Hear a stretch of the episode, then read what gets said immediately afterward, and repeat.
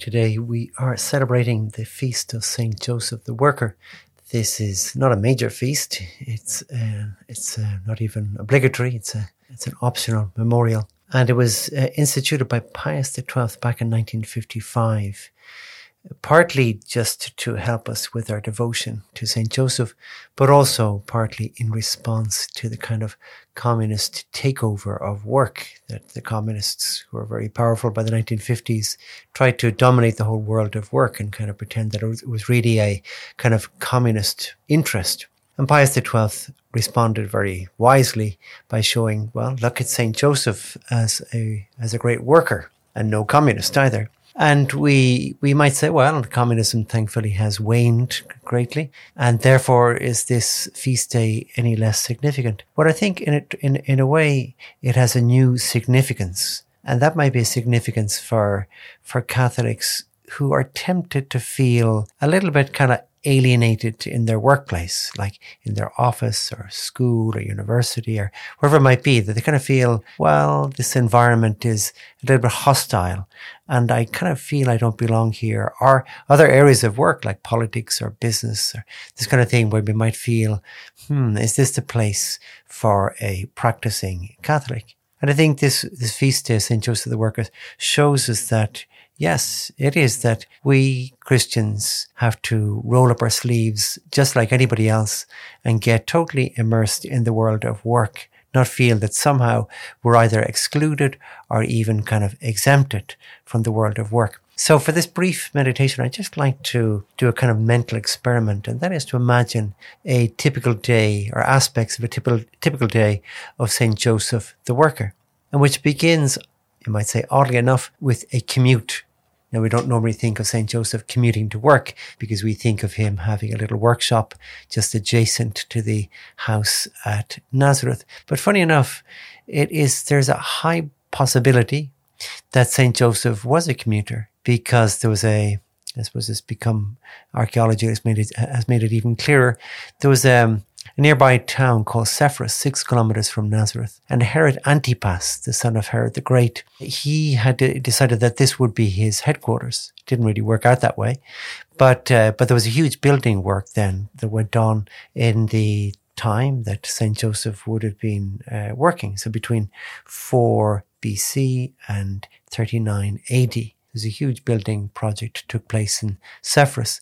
And so it is very easy to imagine St. Joseph and eventually with the young Jesus, traveling each day, each day of the working week, those six kilometers to Sepphoris in the morning and then commuting back in the evening, back to the Holy House of Nazareth and Our Lady and the evening meal and resting. And so it is kind of interesting to think of St. Joseph, the commuter, heading off with his tools and with, with, with Jesus for a day's work, heading off perhaps with a dozen or two dozen other craftsmen from Nazareth heading off together, talking about the day ahead, talking about whatever it is, commuting. Just like we see, or you might be a commuter on the trains, buses, cars, or walking or cycling to work and back each day. And so I, I like to imagine St. Joseph, the commuter, his, his, um, his sleeves rolled up just like anybody else. And then an extension of that is to imagine St. Joseph that the rules apply to him just like anybody else. Now, even in the very early years of the church, we see a, a certain temptation to say that this is not so because he's a saint, because he's so holy. He's not a worker just like anybody else. And for example, one of the stories that's told in the apocryphal gospel of Saint Thomas is of uh, St. Joseph being asked to produce a couch by a wealthy client and lamenting the fact he didn't have any long pieces of wood. And the young eight year old Jesus comes, jumps to the rescue saying, Dad, hold, hold one end of this piece of wood. And Jesus pulls the other one and extends out a plank of wood to the, to the right length. Well, the story might be pious, it might be charming, but it is, of course, completely fictitious. If Joseph was stuck for wood, well, like any other carpenter, he was stuck for wood and he'd have to find another solution. Go out and buy some, join some wood together, whatever it is. So it, it is, a, in some sense, a silly story, but in a certain sense, it points to a kind of temptation. And that temptation of feeling the Catholic, the Christian is somehow exempted, somehow even excluded from the same rules that apply to anybody else. And I think, for example, we, we might have even find it difficult to imagine St. Joseph kind of pursuing uh, somebody who hadn't paid his, his bills. And St. Joseph, I think, didn't pay for a couch or a table or whatever it was. And, and Joseph has to call around and say, well, excuse me, if you don't mind, I, I need my, I need my bill. I need my money. My family has to eat too. Uh, and there's nothing contrary to being a good Christian and doing that. Or, I don't know, haggling, haggling down a price, or refusing to buy shoddy, shoddy wood or whatever it is that, that St. Joseph isn't in some kind of fuzzy feel good world where these things don't apply. He also has to work in, in, in that way.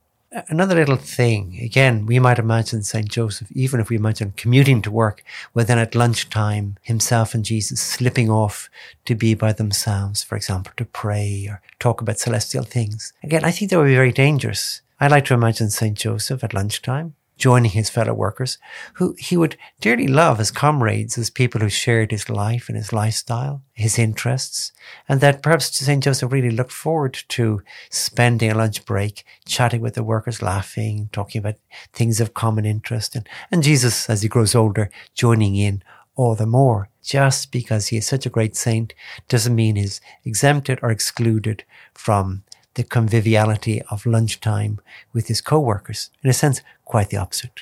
So anyway, there's some little ideas, small things, but pointing to the fact of St. Joseph and by extension, every Christian layman or laywoman involved in the world of work in that way. But really, you know, it's just like anybody else, of course, sanctifying it, as St. Joseph must have sanctified his work, but really being a real worker in the world.